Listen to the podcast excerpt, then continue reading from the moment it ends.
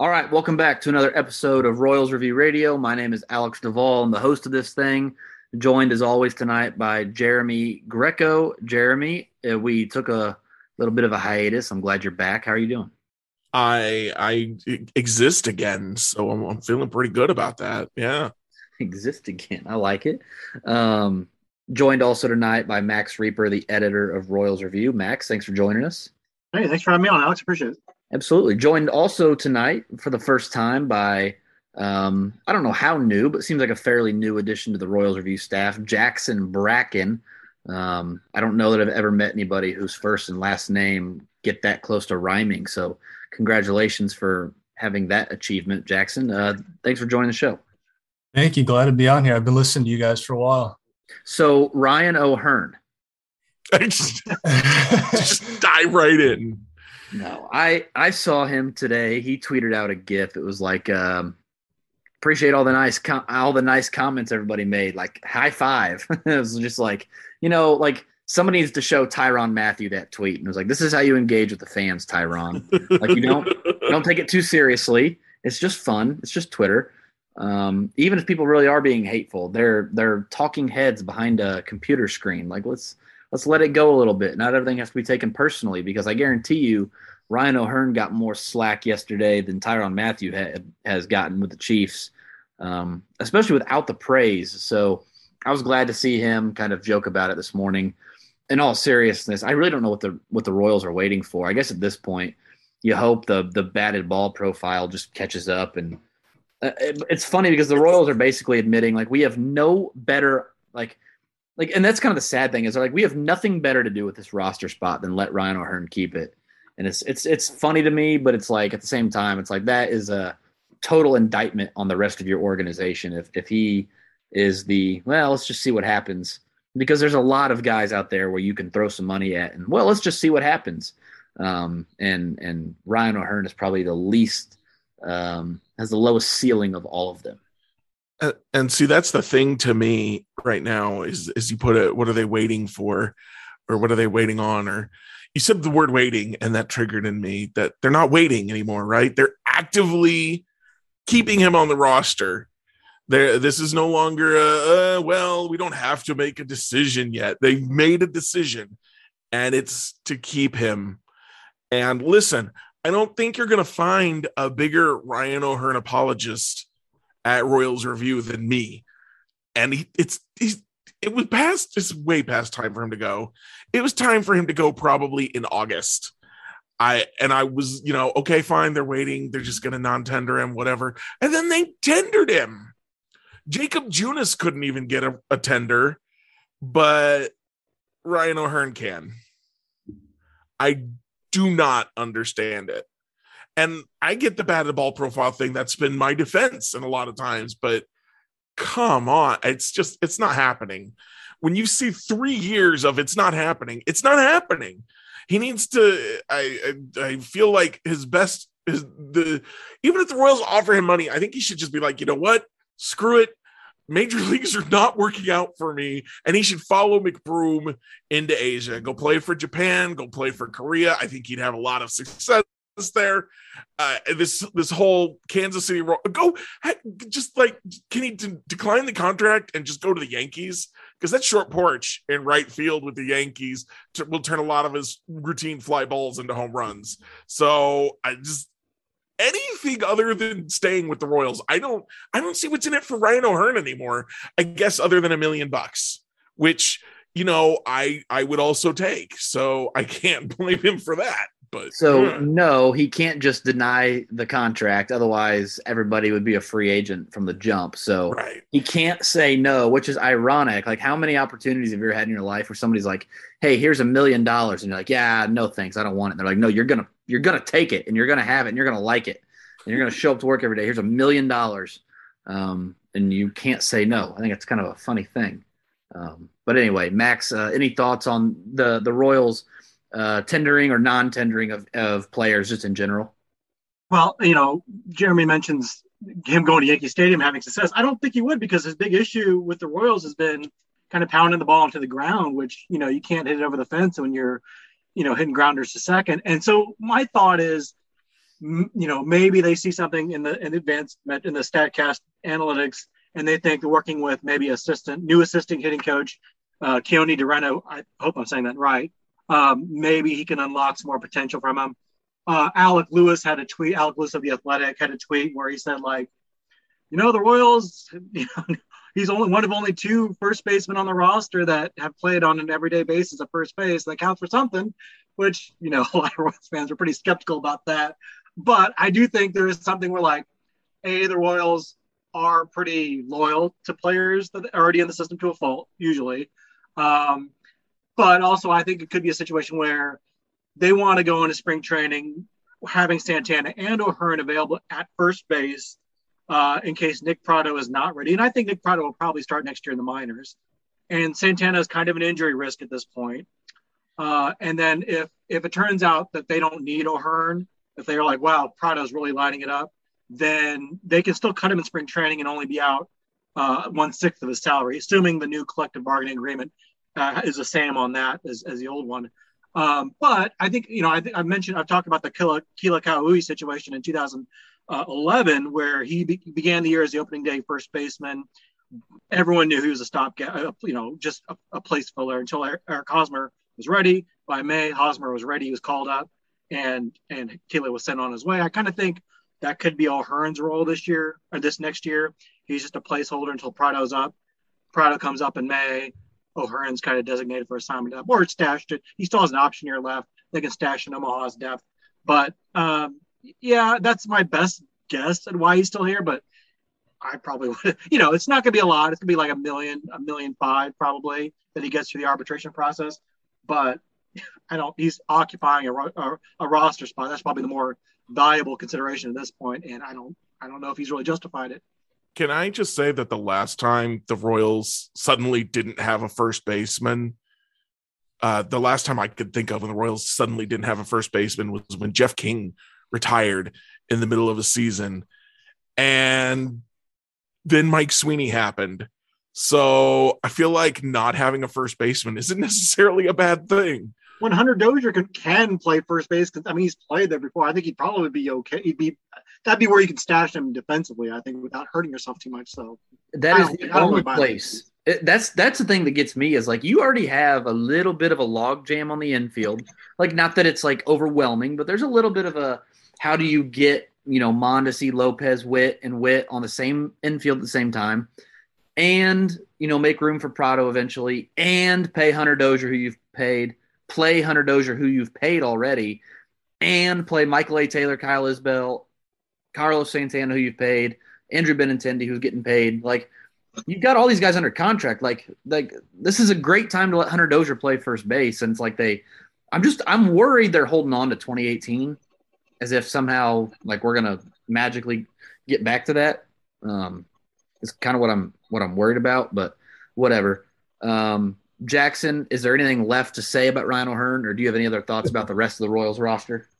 Yeah, I mean, I wasn't really that shocked by the move. I just don't really understand, you know, like everyone's already been saying, like where he's going to fit into this team because, you know, first base we have Santana, Pratto coming up eventually, Pasquantino coming up um, who I really like. And then I guess you could try to put him in right field, but then who's going to be in right field? Because you have Dozier, you have Witt, Isbel, who I really like out there. So the only other option would be DH, and you can't have a DH who's hit who hit 225 last year, 215 in his career. So I mean, the Royals must just be holding on to hope that um, his last few games um, over the two years in AAA, how he did really, he did excellent in those games. So he must, they must be assuming that eventually that'll transfer on because I can't imagine any other reason why he'd get so many opportunities when guys like Edward Olivares um, are just getting tossed around back and forth. And he produced great in AAA, but he just seems to never get a real shot in the majors. One, let, let alone in um, Ryan O'Hearn seems to be getting several. I think this speaks to a, a more broader conversation, a, a broader conversation about the the Royals parading around about how well they treat their players is like at some point, you know, giving guys the benefit of the doubt, giving guys umpteenth chances is is actually hurting the rest of them. Like I I don't know. I don't. I've never been like super like overly critical of the Royals, like parading around, patting themselves on their back. Oh, we treat our players so good. You know, over at Royals Farm Report, we interview guys all the time. You know, I I decided to sign with the Royals because of the way they treat their players, and I don't I don't doubt that. I don't I don't think that's that's wrong. I also think it's like totally overblown. Like what they've done to Richard Lovelady is not treating your players well. That's not taking care of your own guys. So you drafted him, you developed him you had him get Tommy John surgery to be a part of the team in the future, then you cut him. That's not taking care of your players. That's not being there for them. Right. That's it. You traded for Edward Olivares to not give him a chance. Even if you don't think he's good, that's fine. If you don't think he's good, let him go somewhere else and be bad. Like at some point, you know, blocking guys like this is it's not taking care of your own. And, and I and I really have a hard time when people say, "Oh, we take care of our own. We're going to give guys chances." Well, you're doing that at the at the cost of giving someone else a chance. It's just it's weird. I I don't you know, people are like, "Oh, they would never game service time." And it's like Brady Singer. It's like, "Yeah, well, look at like literally everybody else who they just happen to have the extra year of control over and not that they've ever had any like extreme examples of actually gaming service time, but like how many examples do we really have of them not cheating it either? Like what Brady Singer is, is one um, I, we're gonna we're gonna get a pretty good pretty good look this spring uh, if if Melendez and Pratto and Witt Jr. all come out and are raking in spring training and they all start in Omaha. I, I don't ever want to hear about. Well, we would never game service time. I don't ever want to hear about it ever again. The new CBA um, surely will affect this. The spring performances of these guys will will affect us. I'm not saying we're there yet. I'm just saying we're going to get a really good look at it this spring because I really think the you know the the patting on the back of of yourself is potentially uh, gonna gonna be a talking point uh, as we get into like opening day and the first couple weeks of the season. Didn't they just to to kind of counter that just a little bit, unless I'm wrong? I think didn't they call up Eric Hosmer early enough that they didn't get an extra year on him, but he was super two. No, he was he was super two, so he got he got the extra money, the extra year of arbitration, but the Royals got the seventh year, the seventh quote unquote year of control on him. I think you could argue Albert Tomatis wasn't they didn't really gain this search. They probably called him up too early, if anything. Um, but you know, that's another example. But yeah, I don't I don't I think it'll all be moot by next year. I think that service time is gonna be it's something that's on the table right now between negotiations. I think either they'll, they'll come to some I think I don't think anyone's really happy with the way things are right now, and that may be one of the things that changes with the new labor deal. Yeah, the, the, way that it's structured right now really doesn't make any sense. I don't I don't understand how if you're the players like negotiating that you have to get so many days to get that year of service time. It's never really made any sense to me. So I do I hope you're right. I I, I really hope that they do change the fundamental like requirements for reaching one year of service time um, because, because it is broken. It, it is so broken. When you have, you know, was it was it the Mariners GM or the owner who came out and was like, yeah, we're not going to see Kelenic and we're not going to see Rodriguez. He's a close president, I think. Yeah. Yeah. It's like, what, how do you know? Like, why, why do you know this? Like, that's not how that's supposed to work. So, um, another thing that I hope they come up with in the CBA is some kind of, of agreed revenue sharing, not revenue sharing. I'm sorry. Um, is not revenue sharing between the teams, but of like between the teams and their players. Like the NFL and the NBA both have, it's really close to 50% of league revenue will be given to the players. And I don't know that MLB players even know what league revenue is, much less have the ability to split it. So like how do we come up with a with a system where the players can can be told here's the revenue. Here's exactly how much money will be given back to the players. And then at that point i think you have to have some kind of league minimum salary. I'm not going to say it has to be 90 million. I even feel like that's high. But like i feel like we can all agree to 80 million. I don't know of a single club who if you look at it objectively couldn't put 80 million dollars on the field every single season.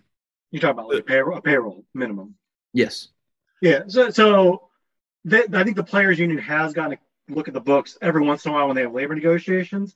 They have resisted a split like you're talking about because that's the first step towards a salary cap in their mind. Um, the so the NBA and NFL obviously already have that salary cap. They don't want uh, any kind of tie between salaries and overall revenues. Um, now that that is kind of short-sighted. I mean, I think some would argue. I, I think I'm I'm coming around that viewpoint in that there effectively is a salary cap in baseball. It's the luxury tax threshold, and many teams aren't willing to go over that. And so, if you're going to have a maximum, I think you're right. They're probably they should negotiate a minimum. Uh, there are issues with with doing that, and that yeah, you can tie it to revenues. Player uh, owners are getting pretty good at hiding revenues, especially with owning stakes and, and um, regional sports networks. They're doing developments around ballparks, which add revenue, but is not non-baseball revenue. So um, it gets a little tricky, but um, I don't disagree that that could be a way to kind of get closer to competitive parity.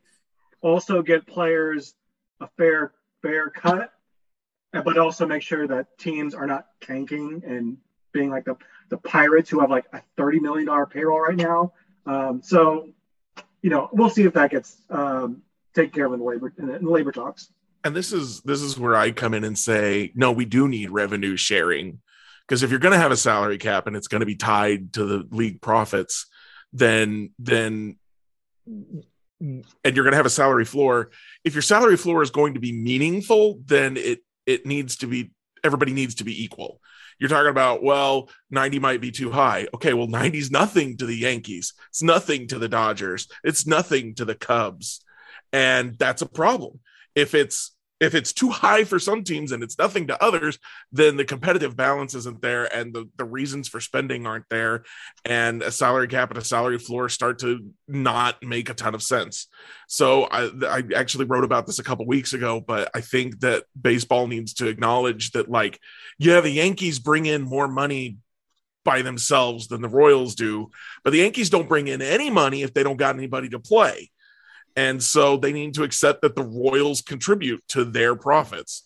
And and we need that the league as a whole is what makes this whole thing work. And they need to share revenues at least to the degree that everybody can everybody spends roughly a roughly similar amount on on payroll. That's how you're going to get competitive uh, salaries. That's how you're going to get competitive teams and and reduce reasons for tanking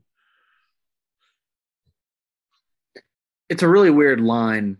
Like I, the the principal in me, not like you know school principal, but like the the my the principled part of me is like torn between let teams make their own money and spend their own money and I, you know like what is fair like what I don't know. I'm I am torn on the issue, and but that's what I, am saying. The teams don't make their own money. The Yankees make no money without the other teams. It takes all of them. And it, I mean, it's if the if it was the Yankees and like three other teams, they still don't make any money because who wants to watch the same four teams play each other over and over again, right? It takes the whole league. So, to a degree, they make their own money, but also to a degree, they really don't and the other leagues have all acknowledged that the NBA, the uh, the NFL, I think hockey also has a similar setup. Um, that they're all in this together, and until MLB is willing to admit that they really are all in this together, it's gonna be a problem.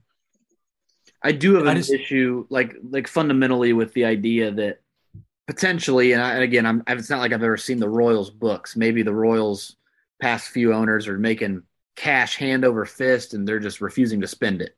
But in a league where, you know, the same city, the same market can sign Patrick Mahomes to the biggest contract in NFL history, and the Royals effectively have no shot at signing Bobby Witt Jr. when he becomes a free agent. At at present, the way we've seen the Royals operate in the past, the Royals are going to get six, seven years of Bobby Witt Jr., and then he is gone right? I mean, that's that is exactly what has been the case for the Royals year in and year out since I can remember. I'm 27 years old. I can't remember it being any different. I can't ever remember the Royals having a true superstar. I mean, like outside of Salvy, but there were some there were some kind of um, different circumstances with him with the first couple of contracts that he signed, kind of putting him in a hole. Like Eric Hosmer, Lorenzo Cain, I was shocked that the Royals offered Hosmer $100 million, not because of the player, just the fact they were going to offer anyone $100 million. It didn't seem like they were ever in the running for Lorenzo Cain. Um, it's just, I don't know. Maybe maybe I should expect the Royals to do that anyway. I've never, but I've never seen the books. I don't know how you know the Chiefs can. it, it is frustrating to see the Chiefs be able to do it and know the Royals effectively have no shot. I do think a salary floor would be the um, first step in the right direction, though, because I don't know if the MLB will ever be able to get um, as equal of a playing field in terms of payroll as you know, like the NBA and NFL, because it's just the difference between like a team like the Orioles, what they're paying players, and the Yankees.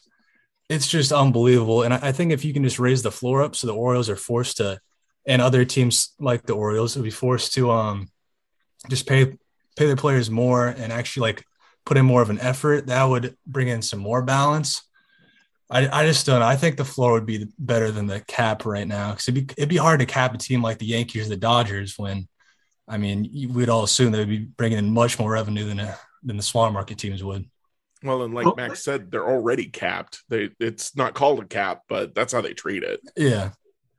The fact that the Twins and Rays each committed over a hundred million dollars to players, the Twins with Byron Buxton and Wander Franco, the Rays signing Wander Franco and you're right, the Royals did offer Eric Hosmer of $100 million. That suggests to me that smaller market teams can retain some of these players or sign players to $100 million contracts. Now, maybe they can't sign, you know, a $330 million contract like Corey Seager got, but there is money, there's more money that they can spend that they're not necessarily spending.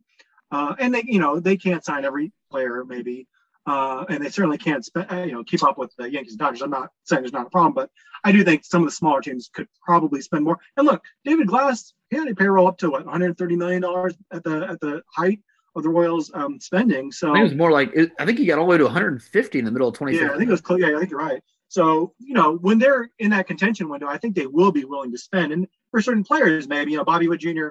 maybe one of those special players are willing to kind of go above and beyond for. I, I saw someone the other day, and I, I, I kind of want to get your guys' thoughts on this. How would you feel about incentivizing payroll, maybe not overall payroll, but like the number of players making X on your team with draft pick compensation? So the Rangers, instead of, okay, so like the qualifying offer is literally the opposite of this. So let's say the mm-hmm. Rangers go out and give Corey Seager 10 years, $325 million and the and, Major League Baseball goes, okay, here's an extra second round comp pick. Like, thanks for paying our players. The team wins, the players win, the owners win because they got more good players. Like, who doesn't win in that scenario? Uh, maybe maybe there is a loser that I'm not aware of, but the more people that are getting paid, the more teams that are paying players. Like, imagine being the Royals, a small market team. You have to build through the draft, right? Okay, well now we're incentivized to give Nicky Lopez an extension this year because we if we get this pair play, they're going to give us an extra second round pick. Yeah, absolutely, we'll pay this guy. And you could do it the same way that you give comp picks now. You the same way you give comp picks now is you put the teams in their respective markets, and the Royals, when you lose a player, get a comp uh, round A pick, whereas like the Yankees, we get a comp round B pick. So the Royals, if you give a player fifty million dollars, it's a comp round B pick. If the Yankees give that same player 50, it's a comp round C pick or whatever, right? So I heard somebody throw that out there the other day and I was like, I I like this. I like the idea of that. I don't know who loses in that situation. The owners. I mean, they're gonna have to, that. You're making uh, more of a market for the players to pay the players, and that's going to drive the prices up. I mean, draft pick compensation was originally designed to be a drag on free agency. Originally, when free agency started, you had to actually give up a player in your minor league system to sign a free agent. Uh, they eventually scrapped that after a couple years, but the whole the whole system was set up to depress free agent salaries, and so by incentivizing it, you're just you know, goosing the system really. And so I, I, think that's why owners will probably be against it. But it's an interesting idea. I like I like kind of the, the thought of of getting around tanking by making it you know making that part of the rebuild, signing players and investing in players uh, everything we've pretty much talked about is is anti-owner at this point.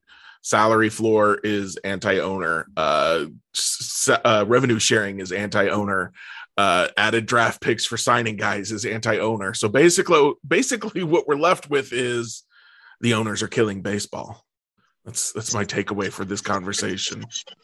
But they're not like I I, I know everybody you know, I, I, I have seen it several times on Twitter. Baseball is dying. They've got to do something to save the sport.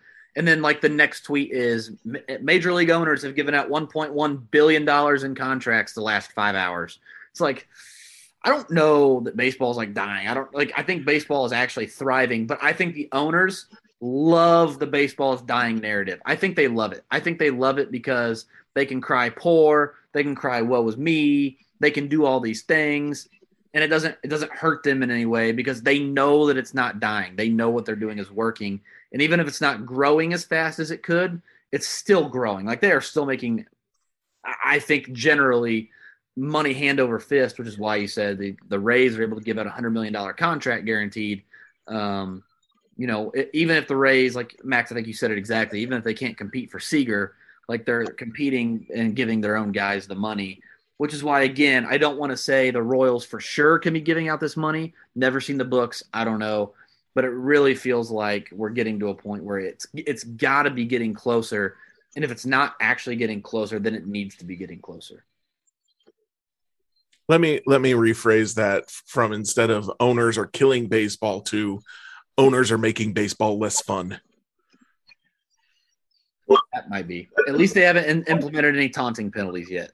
I mean, this week's been fun. I mean, after like what, two or three off seasons that have been like just a slow burn, this this this like self-imposed lockout deadline has created a like the busiest week in, you know in my recent memory. And I don't know. I think it's kind of interesting to see on the one hand owners saying like, well, we need to open up the labor agreement or rework it because you know we're the, the system isn't working and yet they're handing out these large contracts. I don't know. Uh, Alex, what do you think about um, some of these big contracts we're seeing out there? I okay, so I put out uh, a poll on Twitter about basically which which contracts of the Royals be most which as a Royals fan which would you be most comfortable giving out? Even amongst the massive contracts, there are still some steals on the market, in my opinion. Guys that are getting really good deals I thought would get more money um, in more years or, or, or one of the two. Um, but I think I think I projected Corey Seager. I think I said he's going to get. I said he's going to go to the Yankees, but I think I said he was going to get what like three and ten and three twenty. Um, I thought Correa would get ten and about three twenty, or actually I think I think I said Seager twelve and three twenty, and maybe Correa ten and three twenty or something like that. But I don't. I, I mean, this is that's the value of having a player like Corey Seager. I mean, Corey Seager's top 10 player in baseball. He's an incredible shortstop. He's an incredible hitter when he's healthy. Like the health is going to be, you know, the big, the big thing for him. Uh, but he is, I mean, he is one of the top 10 players in baseball in my mind. He's incredible. And I think anytime you can get a player like that, like I would have, if the Rangers would have come out and said, we're going to give him, you know, 12 years and 400 million, I think that would be uh, semi like borderline ridiculous. But like, that's what if that's what you got to pay to get a thoroughbred at shortstop. I mean, that's it's the going rate. I mean, we saw Trout and Harper get insane amounts of money. Uh, Tatis Jr. got insane amounts of money. I mean, that's the going rate for having a superstar in the as a fixture in your lineup for the next ten years. And I don't think there's makes a lot of sense to me. Yeah, I do like how the um, you know, the self-imposed lockout coming up kind of made this free agency feel a lot like the NBA free agency, where it's two the last two days just been nonstop. Check your phone one minute, hundred million dollar deal. You check your phone the next minute, three hundred million dollars. Just it made things a lot more exciting, and it's great right now. But it's going to be bad if the if there really is a lockout this long, and and there's just a, a lot of time where nothing's going on really. I will say, I think the one thing that the, the thing that's comforted me most about the idea of a lockout is Max shared that on Twitter that there's never been a lock a game missed because of a lockout. There's been games missed for a strike, but at, at least in the last like 50 years or whatever that was, Max, there's never been a Major League Baseball game missed because of a lockout. Is that right? Yeah, just that the distinction being that like a strike is when the players walk out um, and and have the leverage because it's in the middle of the season usually. A lockout meaning the owners have frozen out the players uh, from working. So when this happens, which by the time you hear this podcast, it will effectively have a lockout. Players can't use facilities. They can't. They're just uh, really not allowed to use any Major League Baseball uh, uh, facilities, and there's no, not going to be any transactions. So this will be an owner imposed work stoppage. But you're right. Usually that happens early in the off season. Um, and so that gives them enough. Usually, that gives them enough time to negotiate negotiate a new labor deal. Now, I'm not under any illusions that this is going to happen fast. I mean, I think they're going to wait till the, you know, 11th hour, probably spring training. You know, when spring training is, is scheduled to start, that's probably when you'll see some sort of deal work out. That's you know when owners start to lose money because spring training games are a good source of revenue, and you don't have to pay players in spring training. So uh, they'll be a little more incentivized to get a deal done then and as I, I can't remember where I heard this, but I've always found it to be true. Things get done when they need to get done. So in December, you don't have to have a deal done. Nobody's doing anything anyway. All the deals have been signed, apparently. Um, but uh, you know, like you said, in spring training, you need a deal now. It needs to get done. So now it'll get done. There was an old I had a econ professor in college, and I can't remember exactly his quote but he was talking about leverage in business and he said leverage comes on the table with the money. It's like as soon as the money gets put on the table your leverage goes with it and if you don't have it if you don't have the ace in the hole it will be very apparent when the chips are down and if you do it'll be very apparent when the chips are down. I can't remember exactly how he put that but basically is whoever's got the leverage whoever's got the best negotiation the best argument the best whatever when the money starts to be lost, like Max was saying in spring training, we'll see exactly where everybody's leverage is, where everybody's negotiating points are, and whether they're not willing to cross that border, um, where that line is when the money's on the table. So um, I'm not exactly worried we're going to miss any big league games. It doesn't sound like you guys are overly concerned about it either. Excuse me, but it is going to make for a slow off season. I, you know, don't with football and basketball, I don't really pay a ton of attention to the offseason outside of, hey, look, the Royals and everybody else signed some guys, traded some guys, or they didn't. And then when spring training rolls around, I'm like, okay, so who's where? Oh, that's right. Corey Seager plays for the Rangers now. So I always come back to things in like February. Um, but it is going to make for a slow off season, and hopefully the combination of the lockout and the all the players and the, the owners, they're just so greedy hopefully it doesn't turn fans away because it does feel like sometimes people get carried away with like like labor negotiations, just like you would in your job if if your boss came to you and asked you to do something and you're like, yeah, I don't really want to do that. He's like, okay, well then you don't get to work here anymore. And if it was ridiculous enough, you wouldn't work there. And if it really wasn't that bad, you just go do it and get back to your job. So anyway, we're going to take a break. On the other side of the break, we'll talk some Royal specific stuff outside of the CBA, and we will be right back. All right, so I want to talk about the Royals' inactivity in free agency. They did sign Taylor Clark to a deal tonight. I don't know if it's a minor league deal, major league deal. They did sign major league deal. Jones. It is a major league deal. Yeah, almost so a million dollars, nine hundred fifty thousand dollars. So he got the final forty-man roster spot. I believe so. I, I, guess I don't know for sure, but it sounded like it was. I think Jon Heyman kind of worded it, so it was a major league deal. Okay, but well, good for him. Yeah. So between Taylor Clark and Jacoby Jones, the Royals haven't done nothing, but they have done as little as you can do and still not do anything. So I earlier in the offseason was begging them to sign Starling Marte. Starling Marte only got four for 78. And I say only four. He's 32, 33. So four is about right. But he only got 78 million in those four years from the Mets. I would have given them that in a heartbeat. I would have gone four for 80 and said, How about this? Like let's I'm we'll go to we'll go all the way to 20 million a year. I probably would have gone like three and 75 you can almost get him the same AAV and not have to, you know, have him for the fourth year. I don't understand why Starling Marte didn't get very much money. Third most fWAR among MLB outfielders since he came into the league. I mean, he's been incredible ever since he came in. I don't really understand the lack of a market for him, but whatever. I was all over at the beginning of the offseason. I really wanted the Royals to sign Starling Marte. I had the beat writers on, uh, Jeremy and I did. It was Alec Lewis, uh, Lynn Worthy and Annie Rogers, and I said that, and they they kind of laughed at me, and I and I get it. I, it's a little facetious, but like I'm serious. I want them to go do that. I think it's the perfect time for it. Like even if Starling Marte isn't helping you win the play, make the playoffs this year, he's not going to be a free agent again next year. You can't not sign him for 2022, but have him for 23 and 24. The outfield, you know, center field free agents coming up are are okay, but they're not Starling Marte. And so I'm like, go get him now, have him for your playoff runs until you can develop one of your own, because you don't have anything like that. And so when I said that, I was not met with very many people who agreed with me. I didn't feel like I felt like the majority of people who commented on Twitter, who commented on our articles, who replied to the podcast in some capacity were like, yeah, this isn't the time. This isn't the off season. This isn't the right time. Blah, blah, blah, blah, blah, blah. Okay, fine. I'm in the minority here. Today, Alec Lewis writes an article about why the Royals are standing pat in free agency, and people lit him up on Twitter. I felt bad for Alec. Like Alec is just doing his job, what the people tell him to write, and he writes it and he writes it really well.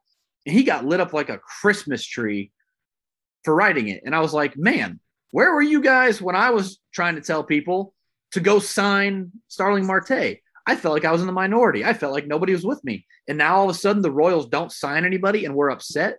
Like I don't know where the disconnect between these two different groups of people uh where where it was the whole time, but I was floored to see people who were like pissed off that we weren't signing people because from every interaction I've had with Royals fans, it was like, yeah, not this year. Wait one more year. So I'm curious what you guys think about the Royals' inactivity during free agency. And Jackson, we'll go ahead and start with you.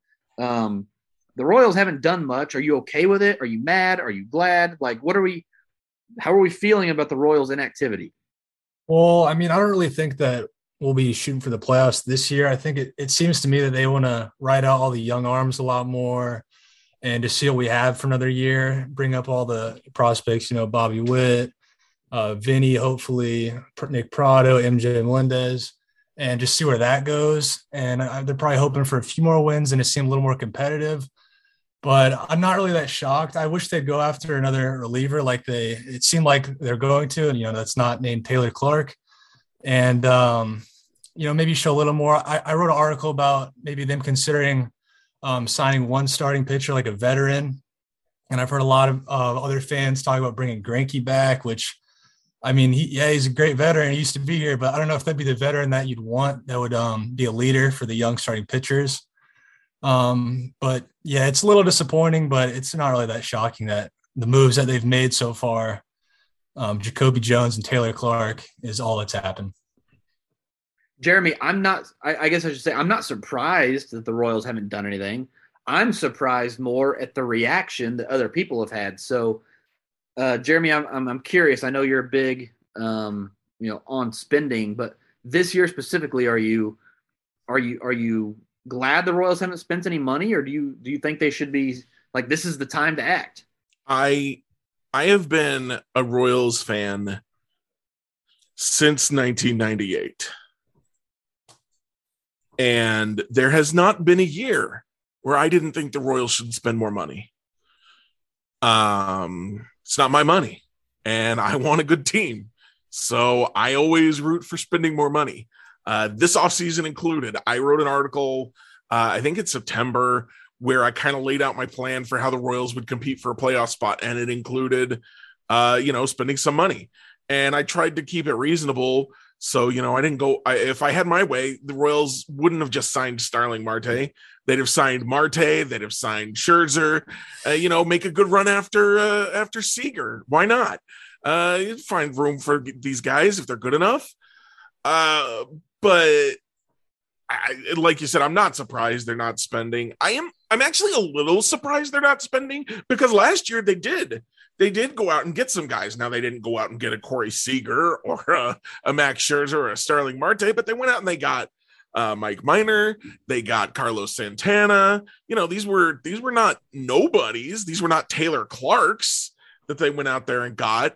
Um, and so with everybody else this offseason acting like money's about to go out of style and spending every last penny to improve the roster suddenly and, and don't think I haven't noticed that and been trying to figure out why the heck they're they're willing to spend the money just because there's a deadline for uh, is it is it FOMO? Are they just like I can't I'm not going to be able to spend money in December so I better spend it now? I don't know. But the with everybody else spending money when the Royals last year were the top spender uh for a while. I, I can't remember how long that lasted, but for a while they spent more. They had spent more money in free agency than anyone, and then this year they come out and they're like, "We're not going to spend any money. We won't even we won't even spend a whole million dollars on the reliever. It's going to be 950k." And I, I, uh, so I'm not super surprised they're not spending, but I'm a little surprised. I think I saw somewhere that they were one of three teams that hadn't signed a free agent, um, other uh, until Taylor Clark. So that they're they're in the very strong minority right now uh, as far as spending goes, and I guess they're going to stay that way for a while. Yeah, and I, I, wrote. I guess we're all pimping our articles today. So I also wrote an article today. Um, I wrote an article today, actually, um, kind of reacting a little bit to, to Alex' uh, comments and also the Royals' lack of activity. And I think you know, like there's there's a wide space between signing Starling Marte level of free agents and signing Taylor Clark level of free agents. And I think I think most Royals fans just want to see somewhere in the middle, kind of what they did last year, like Mike Minor and Carlos Santana. I think most fans were pretty supportive of those deals. They liked the Andrew Benintendi trade. I think Royals fans just want to see more of that. I, I, don't think, you know, you can argue that the Minor and Santana deals haven't worked out great. I think they worked out okay. Um, but um, I think they just want to see a little more activity for a team that won only 74 games last year, was bottom three in runs scored, bottom five in runs allowed, could use some more bullpen depth, use some more pitching depth. Um, and but uh, in fairness to the Royals, you know, like everyone's rushing out to the store on Black Friday buying Corey Seager, Javier Baez. Um, doesn't mean that's the best time to buy. I mean, like, you know, I think we've Dayton Moore has rushed down and gotten free agents before, and he's been pilloried by the fan base. But like they've said, like, oh, why did he why did he spend so much early on and set the market? He could have waited till February and gotten a better deal. And then when he waits till February to make a deal, people are like, oh, why is he waiting so long? You know, it's kind of damned if you do, damned if you don't. So, you know, it, usually teams don't make moves till December anyway. It got accelerated a little bit because of the, the labor uh, lockout. Um, so the Royals still have time. I think it, when things resume, hopefully they resume soon. But and there may be a feeding frenzy at that point. I don't know what the market's going to look like at that point. We may have different rules but I think they will be. They need. They definitely need some more relievers. They. I think they do have a starting pitcher on their. You know, in their bullseye somewhere. Um, so I think you will see moves, but but it is. You know, eh, I think fans get a little antsy seeing everyone else make moves except for us. I do want to come back to the Starling Marte thing really quick because you you said something about the Starling Marte level of like free agent, and I was thinking about when you said that, my brain immediately went to like, okay, Marte got four for seventy eight he basically got the Alex Gordon deal, and they've been very similar players like in their career. Marte's been a little more consistent offensively. Gordon was better defensively, but Marte plays center field, so while he's not quite as good, he's in a more premium position. And I was looking at their numbers. Marte has one and a half less WAR than Gordon did in his entire career, so you would expect Marte to surpass that. Um, but he basically got the Alex Gordon deal, right? Didn't Gordon get four for seventy-two? Something like that. So right. he got an extra something six like million dollars or something. So I don't know. I was looking at that today, and I thought I was like, man, if you're the role anyway, I don't want to talk about Starling Marte anymore. He's gone. It's not a thing. It's not happening. but, but I mean, like the, that age, I, I wonder if the age kind of scared, scared him off. I mean, I think because I think the trend in baseball is to go for younger free agents. I think that's probably why Marte probably didn't get more because you're right. He's been a pretty, he's been a really good player the last couple years, but um, you know, he's what 32, right? Mm-hmm. Um, and I think so he's going to be 33, 34, 35, 36 for this contract. And that's, you know, you, you could probably, you could probably say that the last year or two, that contract's probably not going to be very good uh, either way. So I, I, I, can understand why the Royals maybe are want to stick. I, I, if I ran a small market team, I'd probably stick more to the, you know, one, two year deals, a big one, two year, one or two year deal for, for players at that, of that age. Um, so I, I kind of get that a little bit. I guess I'm I guess I'm looking at it and from a sense of I, I don't know what their plan is in center field. Like I I know they're gonna run um, Michael A. Taylor back out there again this year, but like what what's the plan after that? Like what's the plan in center field after we have Michael A. Taylor out there again the next year? I'm looking at um or I'm trying to look anyway at I know Spotrac has um you know free agent listings, and right now they've got an ad over what I'm trying to read. So if I can pull this up, I will. Um, But like I don't know. I the last time I looked at center field prospects, oh my god, they're doing it again. Last time I looked at center field prospects, I wasn't overly impressed. Not prospects, I'm sorry, free agents. I wasn't overly impressed with what was becoming available in the next couple of years. And it's like I like looking at center field, it's not a position you can just say, oh, you know what? Like, yeah, we're going to be fine paying Starling, or I'm sorry, uh, Michael A. Taylor to play out there. So, like, if you look at, you know, next year's free agent class, you have Shogo Akiyama, Jackie Bradley Jr., Lorenzo Cain. Um, I don't believe Kiki Hernandez is still a free agent after next year. Travis Jankowski, Kevin Kiermaier has a club option. Ketel Marte isn't getting let out of that option. Tyler Naquin and Brandon Nimmo. It's like there's not a free agent again next year. So it's like, what are you what are you doing? We can't not have a player in center field.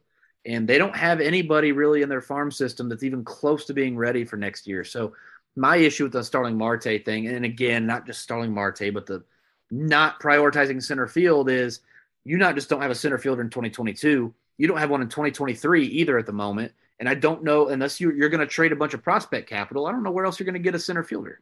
Well, well you, that, that's it right there. I mean, like, so so Alec Lewis is writing about the, what does Tampa Bay do? they have been transactional, right? Look at their outfield. Randy Arozarena. They they traded away a first round pick, top 100 pitching prospect and Matthew Liberatore uh, to get Arozarena, a trade that was kind of criticized at the time. People didn't know what they were doing. Uh, Manny Margot was acquired from, I think, the Padres for uh, reliever Emilio Pagan, I think. Uh, uh you know, uh, Brett Phillips, they got him from the Royals for Lucius Fox. Um, I think the Royals probably should be a little more active in the trade market. And if that means giving up uh, prospect capital, um, you know, sometimes that's what you do because prospects, we know, don't pan out all the time. Um, I think they probably should have entertained trading Scott Barlow, as good as he is, and as good as much as they need bullpen depth, because he's pretty valuable. He could probably net you a decent, uh, you know, major league ready outfielder probably. So uh, I, I, think they should probably be, you know, the free agent market's great, but but you're right. You know, there's not there's not a lot out there. It's a thin thin market. So where do you turn to? You got to look at the trade market, and I think that maybe they should be a little more transactional on that front. Well, uh, as an internal option, how did you guys feel about uh, the end of the year with Kyle Isbel in center field?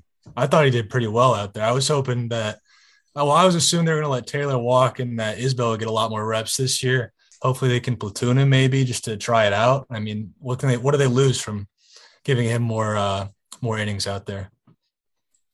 I agree. I also think that the Roy there's no way the Royals give Taylor two years and nine million if the plan is Isbel in center field. So like I don't necessarily hate Kyle Isbel out there. I think he'd probably be fine. Not good, but fine. Um, I just think we've we've we've killed the idea he's going to be your answer in center field if you felt like you needed to give Taylor nine million dollars while you had Isbel in the wing. Yeah. I see. I just don't think nine million dollars over two years guarantees you anything. That I mean, you can pay a backup four and a half million annual average value and not feel bad about that at all, especially if it's a backup that is really good defensively and can and can do some pinch running for you. Like it's it's not like he would have no value on the bench you could easily put him, stick him on the bench, and then pinch run him in the late innings and put him in as a defensive replacement in center field, and not feel like you've overpaid at four and a half million. So I don't disagree with the with the concept of that. My question is, when have we ever seen the Royals do that? They had in 2017, I think 2017, they had the best in the business at that. They had the best bench outfielder in baseball and they traded him for Nate Karns when it was time to pay him. Like, I don't disagree with what you're saying, Jeremy. I just disagree with the fact that the Royals will do that. When have the Royals ever given anybody nine million with the intention of them being a backup? I don't. The Royals. That's not. That's not their memo. Like in my in my mind, the Royals gave him nine million. He is going to start, and, and especially on opening day, he's going to start out there until he physically can't do it anymore at the level he's doing it, which is already isn't very good, is, is bad offensively. Um, so like I agree with what you're saying. On every other baseball team in the in the league, the Royals have never done that. I I, I can't think of an example of them doing that. So I don't know what. That's that's what, uh, fair. The only thing I'll say is they have a new owner and a new GM. Maybe, probably not, but maybe things will be different this time. I, I think that's what we we we keep saying to ourselves whenever we watch the Royals is maybe things will be different this time and they'll win some baseball games, right? I think he's probably going to serve as a hedge. I think he's going to be the starting center fielder next year to start the year, and they may ease Isbel in, and he can be, and they can kind of split time, or so uh, you know, uh, you know, since conveniently they hit both hit from different sides of the plate, and it can be kind of a trans transition thing. And look, in fairness, Taylor was a what two win player last year. Yeah, he can't hit, but he can pick it. I mean, he's a Gold Glover out there, uh, which is what they're looking for on a team that could hit more around him he'd be a terrific center, starting center fielder. I think. You know, if if Hunter Dozier was hitting the way he should, you know, they think he should hit. If Adalberto Mondesi was healthy, if this is a lineup that was like closer to average, I don't think you'd mind Taylor starting center field at all. Yeah, if he's the number nine hitter, and then I think that's okay, and deservedly the number nine hitter. Uh, the biggest problem, I think we've discussed this before, even is that this year he was the number five hitter, the number six hitter. that doesn't work. But if he's if he's your number nine hitter and everybody else is doing their job, then well, he's a def- great defender at a premium position. And if he gets on, he can run. It's not the end of the world. Yeah, I, I, I look at you know a piece like that, and you're you're right on a on a team that was like like the Yankees this year probably would have killed have Michael A. Taylor because they they could hit for everything, and then their defense you know let them down in in a lot of ways. Um, but the Royals aren't there, and the the best player at the best value played that position on the free agent market, and it was interesting to me the way they ended up going there. Um, I want to get to some final thoughts here, really quick. I have I have a thought about um, the young pitching that that came across yesterday while I was I was doing uh, over at Royals Farm Report, um, evaluating windows of the teams in the AL Central. How does everything line up? And the Royals have a ton of young arms. And I was looking at it and I'm like, I don't know that the starters in the 2024 rotation are even in the big leagues yet. Like we've seen a pretty deep young wave of young starting pitching prospects come to the big leagues. And I don't know how many of them will still be starting by the time Alec Marsh and Jonathan Bowlan and Asa Lacy get here. Like you could still have a majority of your playoff rotation that is still in the minor leagues, that is still developing, that is still waiting in the wings while your singers, Bubiches, and Kowars, excuse me, of the world, um, are still are, are already here. So I was thinking about that the other day. The Royals have created themselves a ton of good pitching depth, which is outstanding. They've totally turned a corner in that regard from the last hell, even the last three years, four years. So good on them. I can't wait to see that more of this depth show up because there is a ton of talent still on the farm that we haven't even gotten to see yet. Jeremy, you got any final thoughts? Uh, final thoughts. He asks me as I stall for time, trying to come up with some final thoughts. Uh, it's the lockout thing is is uh, I don't expect it to cost uh, baseball any games. Really, I don't expect it. I I expect it to last a little bit, but um, as we've all kind of implied, I don't think it'll go into the spring training. Uh, so hopefully, people won't be too freaked out about that. Uh, and I hope we get a good labor deal out of it that everybody's happy with, um, so that we can move forward and, and baseball can continue to try and improve. Jackson, any final thoughts? Uh, I mean, really, I'm just hoping that um, front office can show a little more of what they were talking about, go after at least one, you know, um, more known and very quality bullpen arm, and maybe a starting pitcher, just to give the fans something, so it doesn't seem like we're just running it back again, shooting for 74 wins every year. but besides that, uh, I don't have much else. Max, final thoughts? Well, I was just thinking we just had a pandemic where we were like struggling to think of things to write about when there was no baseball over the summer. Now we have a a lockdown where there's going to be like no news for a month, two months, three months. We don't know. Uh, so I'm kind of dreading that, trying to think of like things we're going to write about on the yeah. side and talk about. I'm sure we'll find something. Uh, well, guys to... can maybe Jeremy can write about baseball movies again. uh, Join me on the dark side.